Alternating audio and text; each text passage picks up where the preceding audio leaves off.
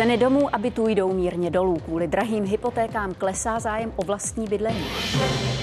Dvě americko-izraelská rukojmí Hamásu na svobodě. Do Gazy dorazila první várka humanitární pomoci.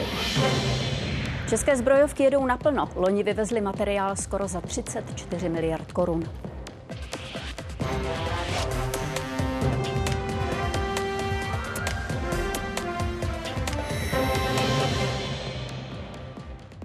Devatenáct sledujete sobotní události. Oba vám přejeme dobrý večer.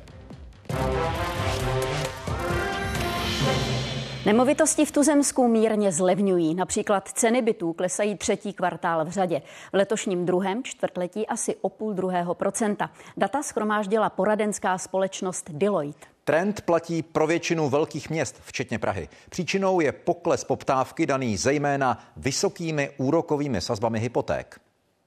Z mého pohledu eh, ta situace se v brzkých měsících nezmění. To znamená, lze čekat eh, ještě eh, mírnou korekci, nicméně nebude nějakým způsobem zásadní a uvidíme potom, co se stane na jaře příštího roku, kdy vždycky ten trh ožívá. Zatímco novostavby si většinou svou cenu drží, starší byty a rodinné domy prodávající v některých případech zlevňují i o desítky procent. Rušná ulice na rozhraní pražských Holešovic a Letné, žádaná lokalita, kde i ceny starších bytů dlouhodobě rostly. Teď se začínají objevovat nabídky, kde jdou majitelé s cenou dolů, třeba jako v tomto domě. Toto je byt 1 plus KK o velikosti 32 metrů čtverečních. Minulý kvartál se nabízel za 4 miliony 260 tisíc korun. Eh, vzhledem k tomu, že k té ceně eh, byl menší zájem těch eh, kupujících, tak jsme udělali korekci na 3 miliony 950 tisíc, což přineslo několik nových zájemců o byt. I tak je jich ale výrazně méně, zejména kvůli vysokým úrokovým sazbám hypoték.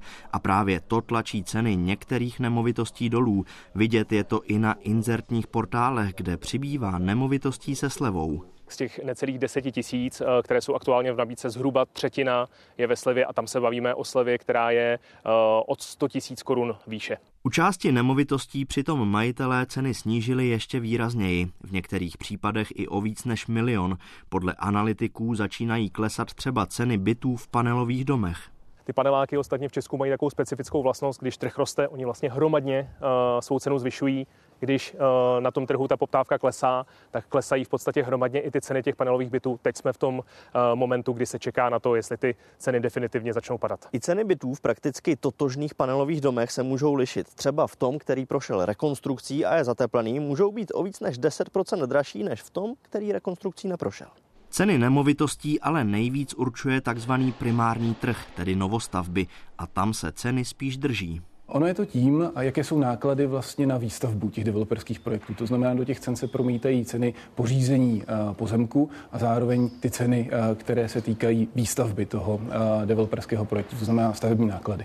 Víc než 200 nových bytů teď roste třeba v pražských Modřanech. Z první etapy výstavby už se jim podařilo prodat 70% bytů. Přímo pod náma už probíhají přípravné práce pro zahájení druhé etapy. Tam je prodáno přes 20% bytů. Aby teď nalákali víc zájemců, nabízejí na některých projektech třeba garážové stání nebo sklep zdarma a podobný přístup volí i další developeři. Proto zimní a jarní období vidíme ještě určitou stagnaci cen a určitou možnost využití nějakých marketingových bonusů, akcí a zaváděcích cen. Analytici se tak shodují, že ve výhodě jsou teď ti, kteří se nemovitost chystají koupit. Zejména u těch starších totiž mohou vyjednat cenu výrazně nižší. Iveta Dvořáková a Jakub Musil, Česká televize. Průměrná cena za metr čtvereční u prodaných bytů činila ve druhém čtvrtletí necelých 91 tisíc. Ve srovnání s prvním kvartálem to představuje už zmíněný pokles o procento a čtyři desetiny. Nejvýhodněji se nakupovalo ve Zlíně v průměru o 9% levněji, v Karlových Varech bezmála o 7. Ceny klesly i v Praze a ve středních Čechách. Naopak v Pardubicích byty podražily a to nejvíc z krajských měst. Skutečné prodejní ceny tam v porovnání s prvním čtvrtletím zrostly zhruba o 10,5%, no a v Jihlavě pak o 7,5%. Výraznější pokles je vidět na takzvaném sekundárním trhu, tedy u starších nemovitostí. Byt z druhé ruky bylo v létě možné pořídit za necelých 84 tisíc korun za metr čtvereční. To je mezi čtvrtletně o 3 tisíce méně. U rodinných domů se cena metru čtverečního snížila o 2,5 tisíce. Tím jsme úvodní téma vyčerpali. V příštích minutách ukážeme třeba to, jak se válka na Ukrajině promítla do exportu českých zbrojařských firm. Od brutálního útoku gazánských teroristů před minulou sobotu přišla z oblasti první, alespoň částečně povzbudivá zpráva. Na svobodě a v bezpečí je izraelsko-americká matka a její dcera.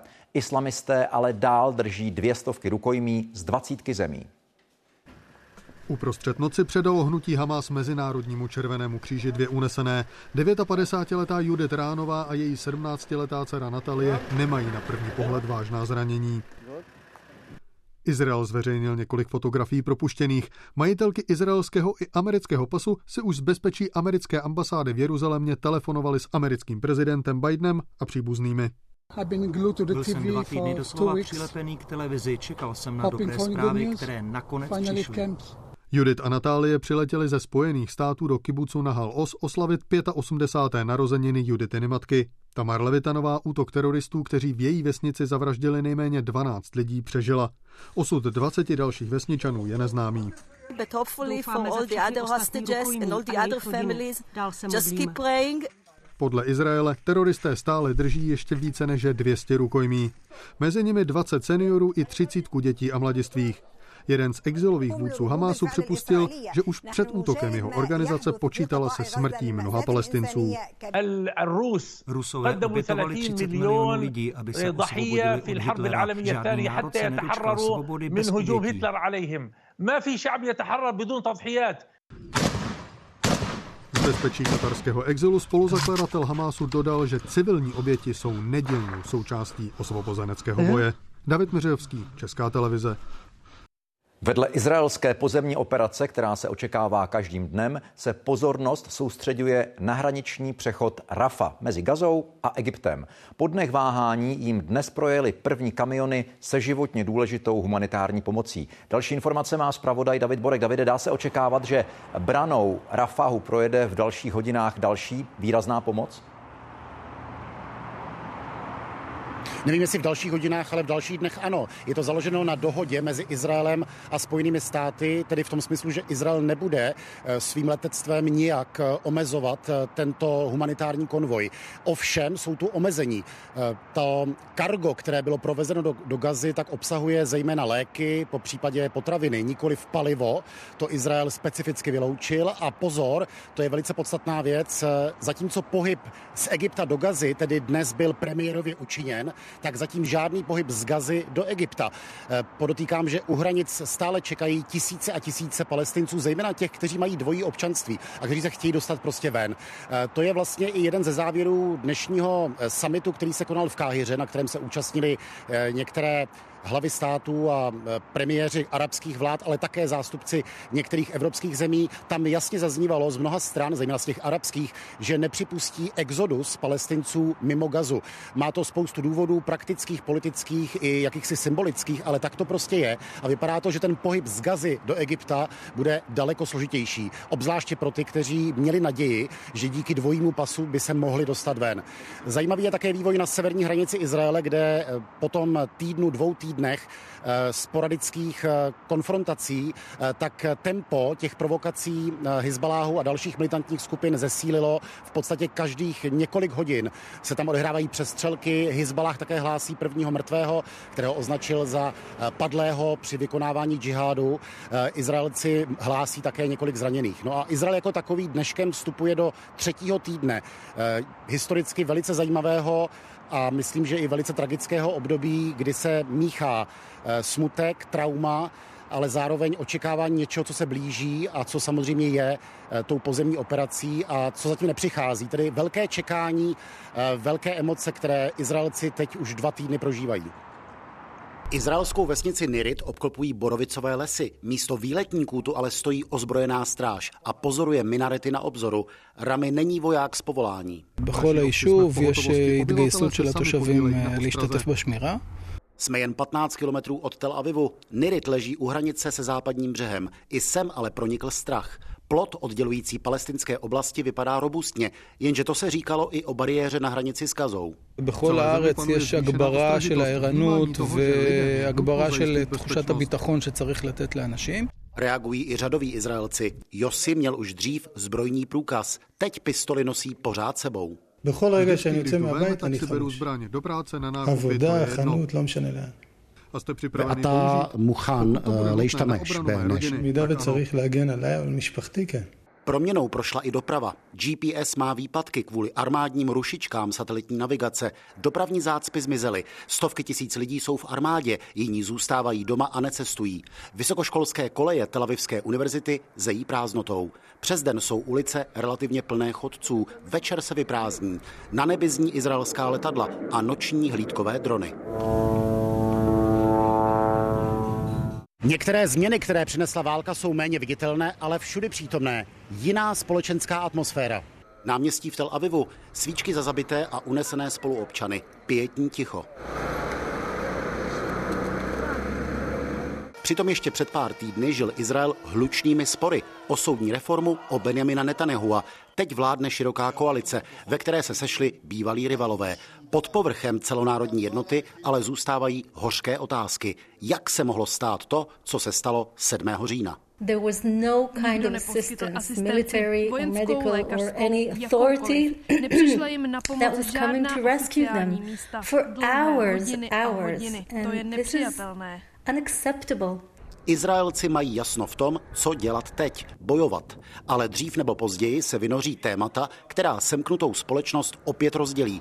Z Izraele David Borek, Česká televize. A až 100 tisíc lidí se sešlo v centru Londýna na podporu Palestiny. Demonstranti požadovali okamžité ukončení vojenské operace v Gaze a Izrael prohlásili za teroristický stát. Objevila se také hesla proti Spojeným státům a proti kapitalismu. Chybělo naopak odsouzení teroristického útoku a vraždění Hamásu ze 7. října. Finanční analytický úřad dal úlevu karlovarskému hotelu sankcionovaného ruského zbrojaře Vladimíra Jevtušenkova. Umožnil další provoz s tím, že zisky nebudou směřovat k tomuto oligarchovi. Výjimku podle zjištění ČT vyjednal jeden ze šéfů hotelu, který v minulosti podnikal i s firmou rodiny taktéž sankcionovaného ex-primátora Moskvy Vladimíra Resina. Muž na českém sankčním seznamu Vladimír Jevtušenkov. V Rusku jeho firmy vyrábějí zbraňové systémy. Rodina zbrojaře Jevtušenkova má v Česku obstavený veškerý majetek. Jen v Karlových Varech jde o 14 parcel a 6 budov. Obstavený má i pětihvězdičkový hotel Savoy West End. Jehož provoz se tu nedávno znovu plně obnovil. Sankce byly, ale my fungujeme. ČT ověřila na místě, že zařízení přijímá klienty. Fine, Je tu stále především ruskojazyčná klientela. Vám nrábí se zvěst? Očen super. V případech, kdy by nemohlo docházet k obcházení nebo porušování mezinárodních sankcí. Je tento provoz možný, ale chci říct, že tady je nutná aktivní součinnost těch provozovatelů. Obnovení provozu vyjednal s FAU Ladislav Špišák. Ten je odpovědný hlavně za léčebnou část. Je špatné to, že díky těmto sankcím trpí naši lidé. Sám Špišák podnikal od 90. let ve více než 20 firmách. Řadu z nich měl s ruskými investory. Kontakty měl i s dnes sankcionovaným ruským politikem Vladimírem Resinem. To jsem od něj dostal jako dárkem. No. Šlo i o obchodní kontakty. Špišák byl společníkem v realitní společnosti Beverly Hills a to spolu s firmou Contract Services. Tu ovládala právě rodina ruského poslance a někdejšího primátora Moskvy Resina. V Česku přes ní vlastnila byty asi za 100 milionů korun. V minulosti jsem byl v některých firmách, jsem, protože jsme vlastně se rozhlížel, jakým způsobem dále podnikat. Savoy stejně jako další hotely v okolí oficiálně žádné turisty z Ruska nevykazuje. Většina rusky hovořících má německý pas. Путина люблю Путина. Вы любите Путина? Люблю, потому что это очень умный человек. Путин, я думаю, что если он уйдет, будет хорошо. Lidi a firmy na český sankční seznam navrhuje ministerstvo zahraničí. Vychází přitom mimo jiné z informací z pravodajských služeb a policie. Konečné slovo má pak vláda. Jiří Hinek, Česká televize. Daňové prázdniny pro rodiny se třemi a více potomky, 70 tisíc nových míst ve školkách nebo dětských skupinách, víc peněz na zdravotní prevenci a nebo větší státní podpora vlastnického a nájemního bydlení. Vládní KDU ČSL oznámila na programové konferenci priority na příští roky. Dál k ním patří zvyšování výdajů na obranu anebo ochrana přírody. Stěžejním bodem ale zůstává důraz na rodinu mít tři a více dětí je už opravdu finančně velmi náročné. Ostatně víte, kolik stojí výchova dítěte a investice do jeho vzdělání až po vysokou školu? Jsou to neuvěřitelné 4 miliony korun. A to ti rodiče musí umět vydělat, musí dokázat toto zabezpečit a zainvestovat. Tuzemský zbrojní průmysl jede na plné obrátky.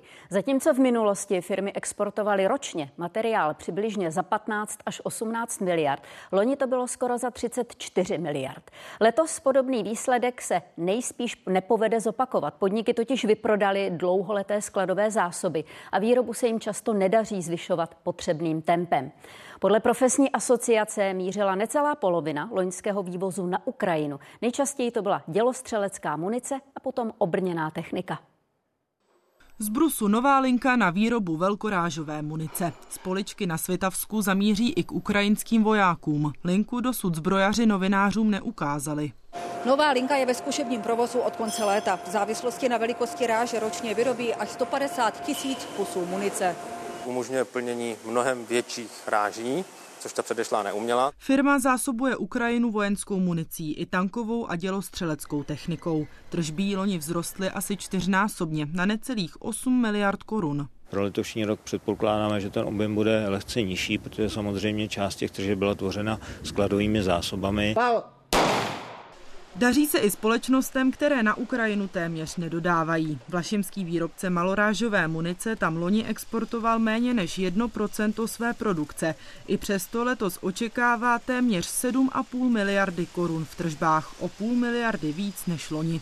Roste totiž poptávka armád. Je to důsledek ukrajinsko-ruského konfliktu. Tohle se odrazilo v poptávce některých evropských států. Nakupují více více nábojů. Myslím si, že ty státy západní Evropy ve skrze byly podinvestovaný. Výrobní podniky obraného českého obraného průmyslu jedou na plný výkon. Potýkají se s řadou problémů, je nedostatek kvalifikovaných zaměstnanců, vázne dodávky materiálu. Zbrojařům by navíc mohly přibít zakázky z Izraele. Ten už s žádostí o pomoc oslovil rezort obrany. STV Group našli možnost té podpory a e, v brzkých dnech se do Izraele dodá 3000 plátů na vesty. První náklad 3000 plátů do neprůstřelných vest úrovně 3 a 200 jejich nosičů odletělo do Izraele dnes. Podle rezortu to nemusí být poslední česká pomoc Izraeli. Další možností je třeba vyslání vojenské polní nemocnice. Redakce a Tereza Glajchová, Česká televize. Teroristé v Evropě. Jaká rizika z toho vyplývají pro Českou republiku? Diskuze ministra vnitra Víta Rakušana a stínové ministrně Jany Mračkové Vildumecové. Chudoba za dveřmi. Umí někdo zastavit? Hosty ekonom Filip Pertold a sociolog Daniel Prokop. Zítra od 12 hodin na jedničce a 24. Helsinki se ve vyšetřování případu poškozeného finsko-estonského plynovodu na dně Baltského moře soustředí na čínskou kontejnerovou loď.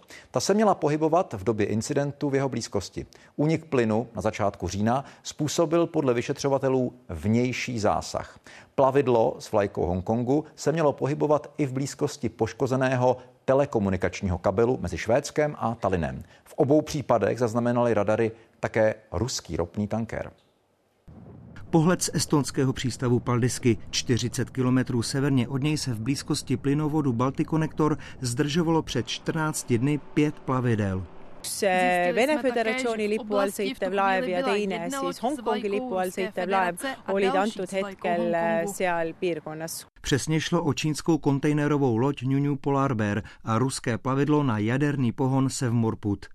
Vyšetřovatelé se na ně zaměřili, protože jako jediné pluli také v blízkosti dalšího incidentu, poškozeného kabelu mezi Švédskem a Estonskem. Den här skadan har alltså došlo v podobnou chvíli a nedaleko dříve hlášeného poškození plynovodu mezi Estonskem a Finskem. tidigare rapporterade skadorna på en gasledning mellan Estland a Finland. Neobvyklý pokles tlaku u obousměrného plynovodu zaznamenal finský provozovatel v neděli 8. října. Poškozený byl i paralelní telekomunikační kabel. Úřady mluví o sabotáži. Finští vyšetřovatelé našli na morském dně těžký předmět. Spekuluje se o kotvě. No tällä hetkellä meillä ei ole viitteitä siitä, että, että sen olisi aiheuttanut räjähdys, vaan nimenomaan mekaaninen voima, mutta Oba incidenty vyvolaly obavy o bezpečnost dodávek energie v severní části Evropy. Na to posílilo společné hlídky v Baltském moři. Pokud se prokáže, že šlo o úmyslný čin, útok na kritickou podmořskou infrastrukturu spojenců, pak by šlo o velmi závažný incident, na který by na to odhodlaně a jednotně odpovědělo.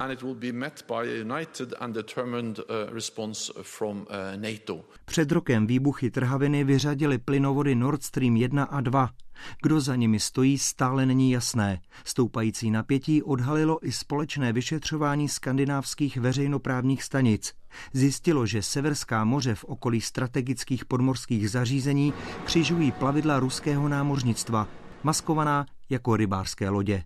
Ondřej Nekola, Česká televize. Sílící boje na Ukrajině. Tamní generální štáb zaznamenal za poslední den na 100 vojenských střetů. Terčem ostřelování se stalo 110 obcí. Podle Institutu pro studium války se ukrajinským silám daří posilovat pozici na levém břehu Dněpru. Boje na východě Avdijivky navzdory ruskému masivnímu nasazení stagnují. Oděsa má za sebou neklidnou noc. Sirény se tady rozezněly hned dvakrát. Pak se ozval výbuch od Černého moře. Podle Kieva tři ruské rakety vystřelené na Oděskou, Mikolájevskou a Chersonskou oblast explodovaly ještě ve vzduchu a k cílům nedoletěly. Podle ukrajinského velení ale Moskva tady na jihu Ukrajiny využívá taktiku stále silnějších vzdušných úderů, které mají vyčerpat protivzdušnou obranu. Bylo jich pět. Josef a Ctirat, řečený Radek Mašínovi, Milan Paumer, Václav Švéda a Zbyněk Janata. Jejich útěk z komunistického Československa do západního Berlína je námětem nového českého filmu a před 70 lety vyústil v jednu z největších pátracích akcí v dějinách sovětského satelitu a taky jednu z největších porážek východoněmeckého režimu. Přestřelky s příslušníky tamních ozbrojených složek budí diskuse a zájem odborníků či badatelů dodnes útěk, který se zapsal do historie a jedna z jeho z nejznámějších přestřelek. Ta se odehrála na nádraží v obci Ukro, asi 100 kilometrů od Berlína. Když my jsme tam přišli těma dveřma, jsme tam šli dovnitř a tam stál u těch východních dveří, tam stál policajt a křičel na ty ostatní policajty tady na tom peronu, by tam přišli. I na základě vzpomínek Josefa Mašína se skupina badatelů rozhodla udělat rekonstrukci události v rámci chystaného dokumentu. Si v tom udělat pořádek a zmapovat, co se tam vlastně stalo. Stojící Pepa střílí na muže před sebou. Ano.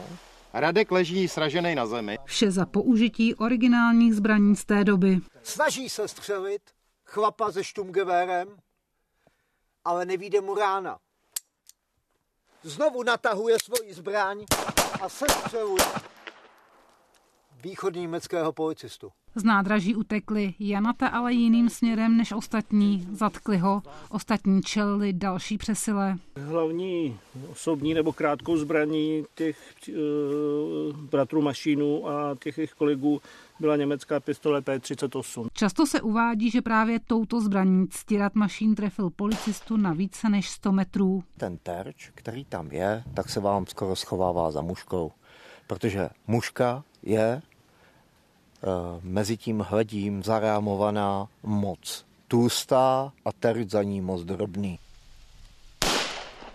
Mašíni střílet určitě uměli, ale otázkou je už takováto vzdálenost a myslím, že by to bylo v té dané situaci velké, velké štěstí. Do Berlína se nakonec dostali jen Mašíni a Paumer. Švéda s Janatou skončili na popravišti. Pavla Kubálková, Česká televize.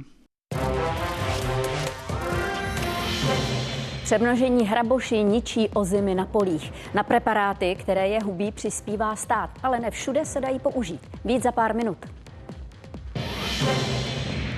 Zdravotní péče na dálku, tedy po telefonu anebo přes internet. Tohle je teď v Česku na vzestupu. Co vše dokáže takzvaná telemedicína sledovat a hlavně vyšetřit, řekneme kolem půl osmé. Minulá noc dosáhla v části Moravskosleského kraje téměř tropických hodnot, a to vlivem silného větru a přílivu teplého vzduchu. Osm stanic zaznamenalo 24 stupňů nebo víc. Vůbec nejvyšší teplotu 24,3 stupně naměřili krátce před půlnocí v Karviné.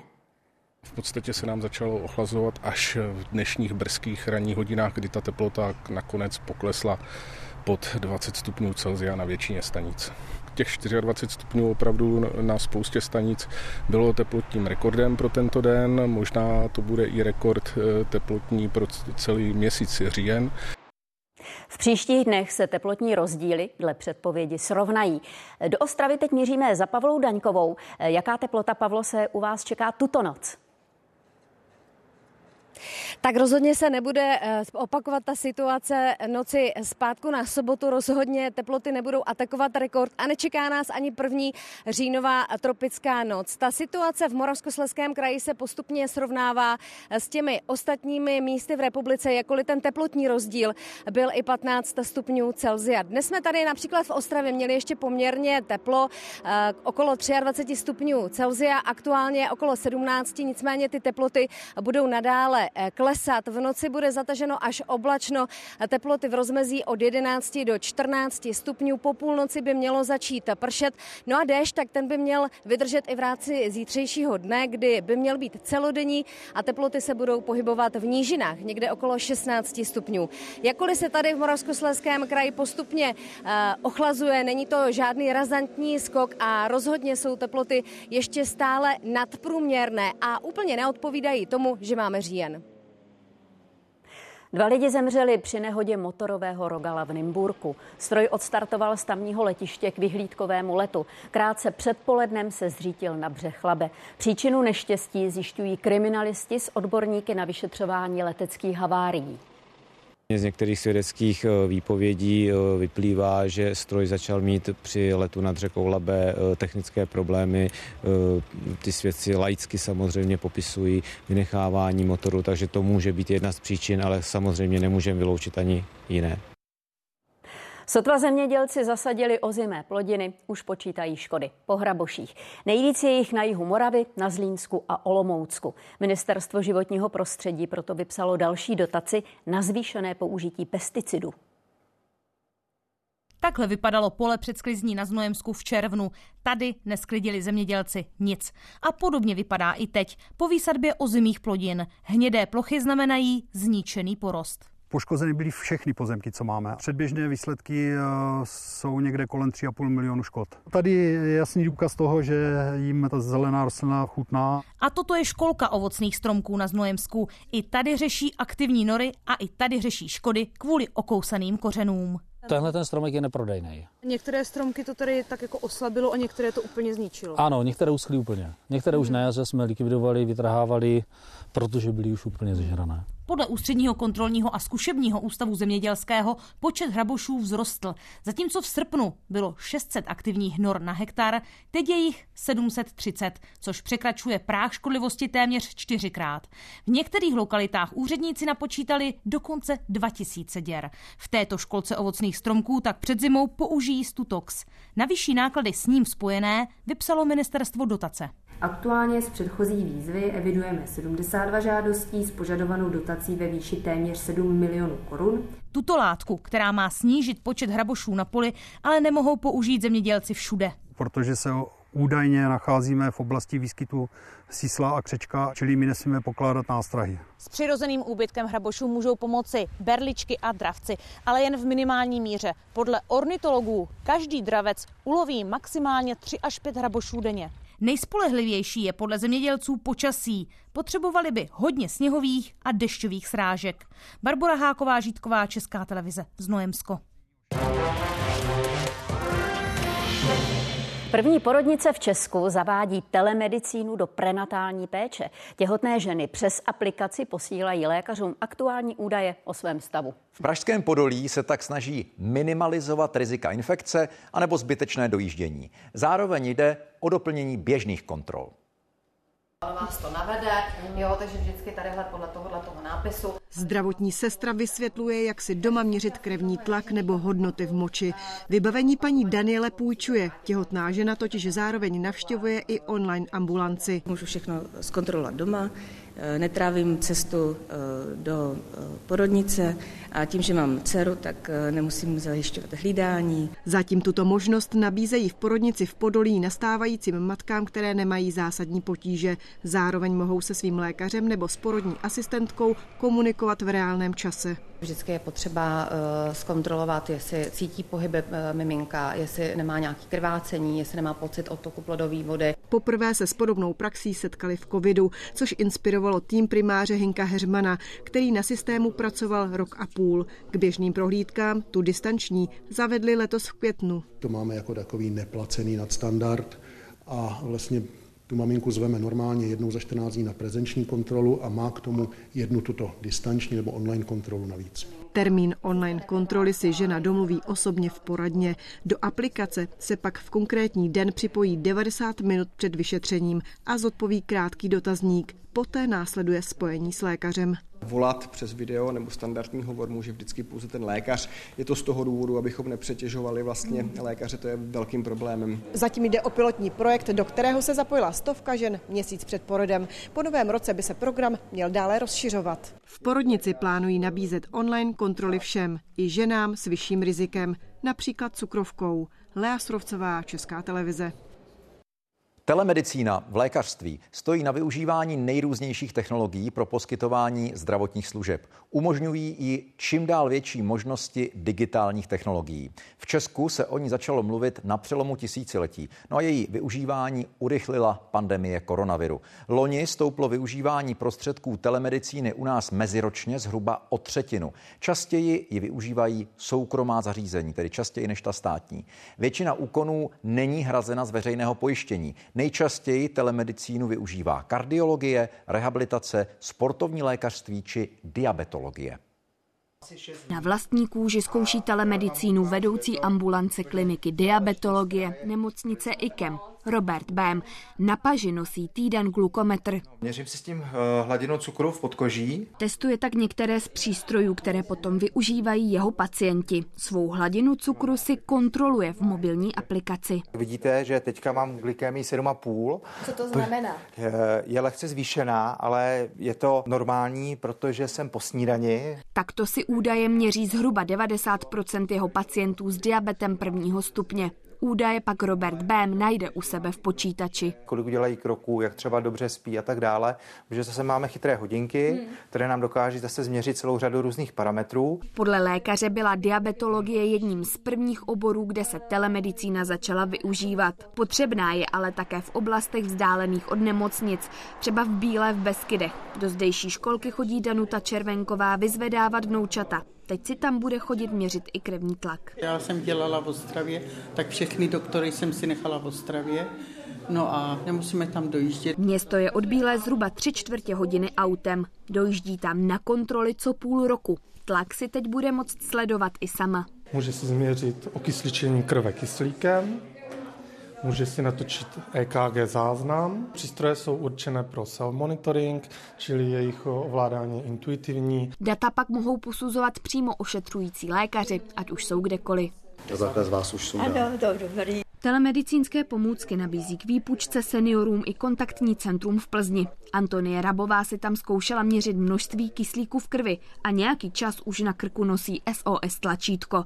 To je napojené na telefon její dcery, ale může dát signál i zdravotníkům. Třeba nemůžu používat telefon několik hodin, tak jsem zase v klidu, že vím, že pokud se teda uh, automaticky nedovolá vnučce, takže to vemou ty operátoři na té tísňové lince. Se mi stalo zase, že jsem padla No, ale zpamatovala jsem se, ale už jsem informovala dceru, co a jak, takže přijela. Telemedicínské sety, které ukazují lidem třeba v Plzni, umožňují seniorům žít i nadále soběstačně a doma. Krajské redakce a Kateřina Golasovská, Česká televize.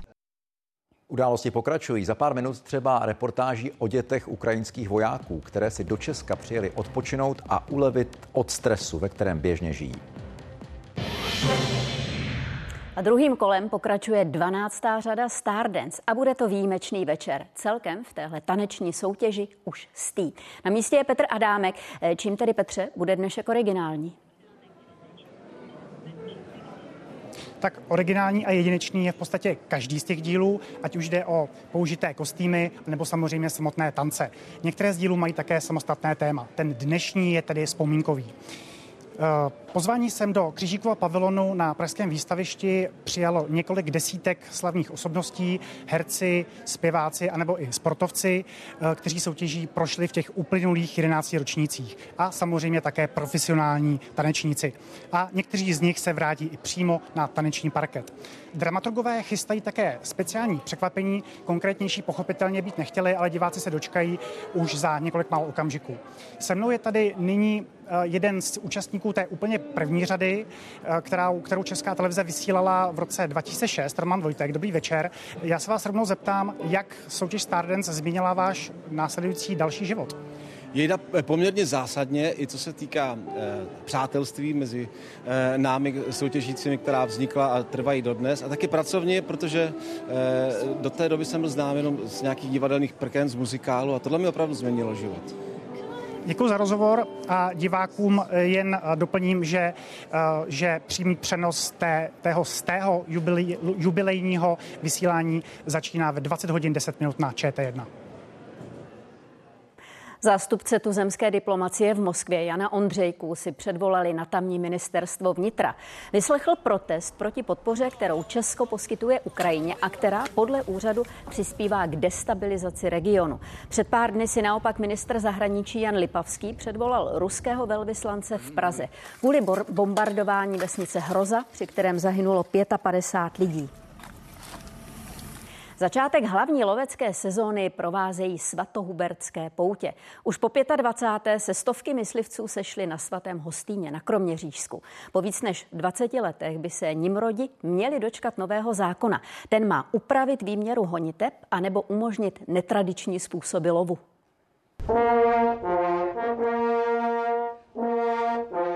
Průběh poutí je už léta neměný. Myslivci ve slavnostních uniformách, statný desaterák, co by cená trofej.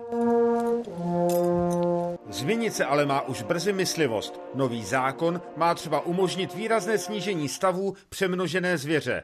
Ta podle odborných studií maří obnovu lesů po kůrovcové kalamitě. Škody jsou v miliardách korun.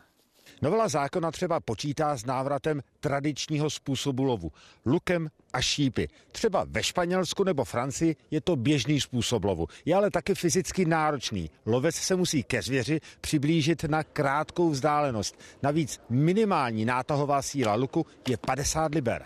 Natáhnu a držím. A už vidíte, že se mi začíná klepat ruka na těch 45 liberách. Největší spory mezi myslivci vyvolal záměr snížit minimální výměru honideb ze současných 500 hektarů až na polovinu. Úpravy hranic by se mohly týkat až 60% tuzemských honiteb se přiblíží ty práva těch eh, vlastníků těch honebních pozemků, kteří na ně hospodaří a kterým ta zvěř škody působí. Takže ano, souhlasíme s tím, aby došlo ke snížení minimální výměry honitby. Máme určité požadavky, přes které, jak se říká, nejede vlak a řekl bych, že výměra 500 hektarů patří mezi tady tyto. Téma, které je velmi e, senzitivní e, a já v tuto chvíli ten výsledek ještě nechci, nechci říkat. Kterou variantu bude nový zákon preferovat, to se myslivci dozvědí už za několik dnů. Nejpozději v lednu má být zákon v poslanecké sněmovně. Josef Kvasnička, Česká televize. Sever Evropy zasáhla bouře Babeta. Prudké přívalové deště a bleskové záplavy připravili o život čtyři lidi. V Británii, přímořských oblastech Německa a Jižní Skandinávii hlásí masivní výpadky v dodávkách energie i v letecké a lodní dopravě. Vychr a se na tomto území čekají i po zbytek víkendu.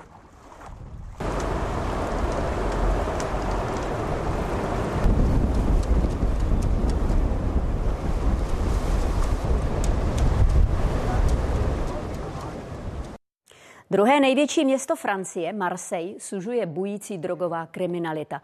Zločinů tohoto druhu přibylo z roku na rok o pětinu. Jenom vyřizování účtů mezi dvěma největšími gengy, DZ Mafií a Jodou, si od začátku roku vyžádalo na 50 obětí. Z bezpečnostních důvodů museli úřady dokonce na týden zavřít místní univerzitu. Scéna jak z akčního filmu. Z vozu, který zastaví uprostřed silnice, vyskočí maskovaný muž a začne střílet z automatické zbraně. Na místě zůstanou dva mrtví a jeden těžce zraněný. Jen zázrakem není počet obětí vyšší. Střely proletly okny, naštěstí prázdných bytů. Hned jak jsem uslyšel střelbu, tak jsem se otočil a viděl, jak to ten se úplně pokropil. Il a arrosé. L'inquiétude, elle est grandissante pour toute la population marseillaise, malgré les efforts considérables des services de police qui essayent de faire euh, le maximum. Gengy rekrutují řadu nezletilých, pro něž je prodej drog vítaným zdrojem obživy. Policistům se nedaří hlídat hlavní kanály, kterými drogy do města putují. Pašeráci využívají západní pobřeží Afriky, Afriky. Od začátku roku zadržela policie na 1500 překupníků. Drogy nejsou součástí jen odlehlých předměstí a sídlišť, ale prodávají se i v samotném centru města, třeba jen kousek od starého přístavu. Marseille se s kriminalitou potýká dlouhodobě. Počet trestních činů spojených s drogami je však podle listu La Provence letos o 20% vyšší než loni. toujours des gens qui viennent de partout qui se sont bien mélangés. Il y a aujourd'hui un petit peu la drogue, un petit peu les dealers qui se font entre la guerre et qui n'aiment pas trop la police. V boji zločinců o území často přicházejí o život nevinní lidé. Nedávno zasáhla zbloudilá kulka mladou ženu, sedící doma. Zraněním po několika dnech podlehla. Z Marse Jan Šmíd, Česká televize. Jak zachránit život dnes učili dospělé i děti v brněnském Vida centru odborníci. Ukazovali poskytování první pomoci či sanitku včetně vybavení. Novinkou bylo preventivní stanoviště, kde si lidé mohli zkontrolovat tlak a hladinu cukru v krvi. Při resuscitaci je důležité stlačovat hrudník 100 až 120 krát za minutu do jedné třetiny hloubky. Jeho mravští záchranáři řeší asi 800 takových případů ročně. Dá se jim předejít prevencí. Rizikovými faktory jsou stres a kouření. 120 stlačení za minutu. Zatleskáme kolegům.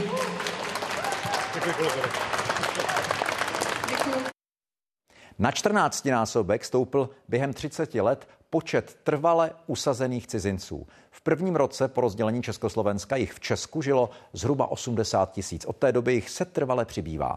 Vždycky přitom převažovali přistěhovalci z bývalého východního bloku. V 90. letech se ale především Praha stala zajímavou i pro tisíce lidí ze západní Evropy a Spojených států.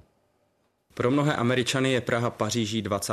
let. Láká je svou atmosférou historického a kulturního města, svou popularitou v zahraničí a v neposlední řadě i nízkými životními náklady. Nejdříve k nám přijížděli ze Spojených států po roce 89 učitelé a novináři. Později odborníci i tzv. odborníci z řady oblastí, kteří pracují v českých podnicích převážně jako poradci. A ještě později především studenti, intelektuálové, podnikatelé i ti, kteří přijížděli zkrátka proto, že přijížděli ostatní a že se stala Praha módou. Podle oficiálních čísel 700, podle odhadů 5000 bylo v Česku před 30 lety amerických občanů. Zůstávají hlavně proto, že je pro ně Česká republika svobodnější a volnější než Spojené státy. Spousta věcí tu začíná a člověk je může ovlivňovat. Američtí novináři začali vydávat anglicky psaný týdeník The Prague Post, který vycházel až do roku 2013 a dodnes funguje jako web. A 30 let už je otevřené i knihkupectví s kavárnou The Globe, které založila dcera českých emigrantů Markéta Janků se svými společníky z USA. Spoustu lidí přijeli, že v Americe teda nemají moc co dělat a tady právě, že si to můžou všechno dovolit cenově, tak, tak tady hold zůstali. Co si myslíte o Američanech v Praze? Ti, kteří to zůstávají dlouho se radši ani netejte. My Američany návidíme. No jsou takový živější a víc sebevědomí, takže třeba když u mě něco málo, tak to hrozně vyzvihnou, že jakože to umějí. Když to člověk většinou řekne, no já nevím. V kterých Američanech? Ti, kteří se sem třeba na několik let přestěhovali a žijou tady a mají no to jsou špioni, to je jasný. Oficiální počet Američanů v Česku postupně stoupal až k současným téměř deseti tisícům. Podle posledních dat to je jedenáctá největší cizinecká komunita. Nejvíc tu dlouhodobě žije občanů Ukrajiny, Slovenska a Větnamu. Pavel Šetr, Česká televize. Teď jedna aktuální zpráva. Obyvatelé Vidnavy na Jesenicku nesouhlasí s těžbou kaolinu ve svém katastru. Rozhodli tak v referendu, které je provedení obce závazné. Proti bylo 361, pro 94 a hlasovat mohlo 989 lidí. Tlak úřadů na nezávislé advokáty se v Rusku od začátku války na Ukrajině stále stupňuje. Už týden jsou ve vazbě tři advokáti vězněného opozičního lídra Alexeje Navalného. Úřady je viní z extremistického spolčení. Desítky nezávislých právníků se připojili k rostoucí ruské diaspoře. V Rusku nefungují standardní orgány činné v trestním řízení jako v demokratických státech a není zde nezávislá justice. Jeden z nejznámějších ruských právníků, Ivan Pavlov, obhajoval vůdce opozice Alexeje Navalného nebo bývalého novináře Ivana Safronova. Ve vězení mohl skončit i on, a to kvůli zveřejnění tajných informací. Pak mu bylo naznačeno, aby z Ruska odešel. Vyšetřovatel demonstrativně držel v rukách můj pas, pak ho odložil na stůl a řekl, nás toto nezajímá, my vám Положил его на стол и сказал, nás это не интересует, мы это не забираем. Soudy mu zakázali používat mobilní telefon nebo internet, takže v podstatě nemohl pracovat. Odjel proto přes Bilisi do Prahy. Ještě předtím stačil v Rusku vybudovat síť spolupracovníků. Pokračujeme i teď ve své práci. Nemůžu veřejně mluvit o detailech. Je to otázka bezpečnosti pro ty, kteří v Rusku это вопрос безопасности тех, кто остается в России. Dalším ruským pronásledovaným advokátem je Michail Beňas z Krasnodaru, obhájce příznivců opozice. Ruské úřady ho nejenom označili za zahraničního agenta, ale opakovaně taky čelí různým obviněním. Moje vlast nechce lidi, kteří s ní nesouhlasí. V Rusku je teď válečná cenzura. Jakékoliv alternativní názory jsou zakázané. Letos v únoru přišel za údajné urážky ministerstva spravedlnosti na tři roky o právnickou licenci. Přesto v Rusku zůstal. Upřímně věřím, že se ke své práci vrátím dříve než za tři roky a budu pokračovat ve své praxi praktiky. Ruská advokátní komora teď registruje zhruba 80 tisíc právníků. Jenom malá část z nich se kvůli velkému riziku a možným problémům s úřady dál věnuje ochraně lidských práv. V loňském roce soudy tady v Rusku osvobodili obžalované podle oficiálních statistik pouze v jednom případě ze 300. Hlavně v politických kauzách je tak většinou jasné, jaký verdikt soudci vynesou. Z Moskvy Karel Rožánek, Česká televize. Ve státní opeře se koná koncert pro Ukrajinu s názvem Ora Spejí. Zazní árie Smetany nebo Verdiho i díla tamních autorů. Večer zahájila skladba Jsme, kterou krátce po ruské invazi skomponoval Jurij Ševčenko. S orchestrem a sborem státní opery vystupuje osm ukrajinských solistek a solistů.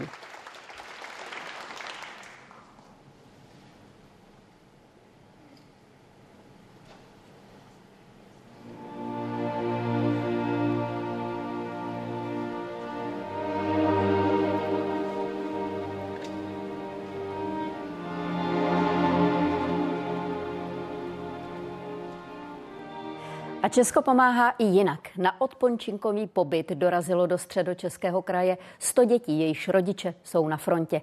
Akce je součástí podpory, kterou hejtmanství dlouhodobě poskytuje partnerské kijevské oblasti.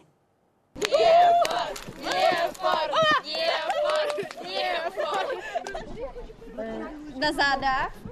Tak. Zábavu, která jim v době války doma chybí, si teď užívají v Česku. V tomto středisku děti stráví dva týdny. Тут здесь была командная работа, поэтому надо группироваться и все вместе закинуть мяч. 15-letá Anna a Katerina přijeli do Česka poprvé. Na život bez výbuchu a siren si затім звикаjí. Якось незвично, що ніяких вертольотів не літає. Все дуже спокійно. Ми коли вийшли з автобуса, летів самоліт, так ми трошки ну, злякалися. Так. Spojují je zážitky z války i stesk po otcích. Oba bojují v armádě. Od začátku invaze je viděli jenom párkrát. Ми приїхали до тата, коли він вернувся з Бахмута. Привіт! Ну що, не плач. Папа в перший день пішов, сказав, я не зможу сидіти вдома, коли ну, в мене там родина, це моя країна, і пішов mm-hmm. захищати. Podobný příběh mají i další děti. Pobyt v Česku by jim měl alespoň na krátkou dobu ulevit od stresu. Máme tady jak zdravotníky, interventy, psychologi. Je to poskládaný tak, aby eh, jsme pokryli veškeré potřeby, se kterými se můžeme setkat. Součástí pobytu jsou i výlety, třeba do Prahy. Právě hlavní město vždycky chtěli navštívit i Anna a Katerina, příště snad už i se svými rodinami. Natália Kosiaková a redakce Česká televize. Dál sledujeme dění na Blízkém východě a to jak dodávky humanitární pomoci do Gazy, které dnes začaly, tak i případnou pozemní operaci Izraelců. A zítra se koná narozeninový gala koncert Václava Neckáře. Zpěvák v pondělí oslaví 80. narozeniny. Události končí, díky za vaši pozornost. No a ve sportu fotbalový zápas, kde padlo 14 gólů. Bylo to mezi Zlínem a Mladou Boleslaví. Víc k tomu Barbara Černošková. Dobrý večer. Je to nový gólový rekord samostatné nejvyšší soutěže. Zlín sice vedl 3-1 a nakonec vstřelil pět branek, celkově ale od Mladé Boleslavy inkasoval devětkrát. 14 gólů v jednom utkání viděla nejvyšší domácí soutěž naposledy před 75 lety. Podrobnosti už za okamžik.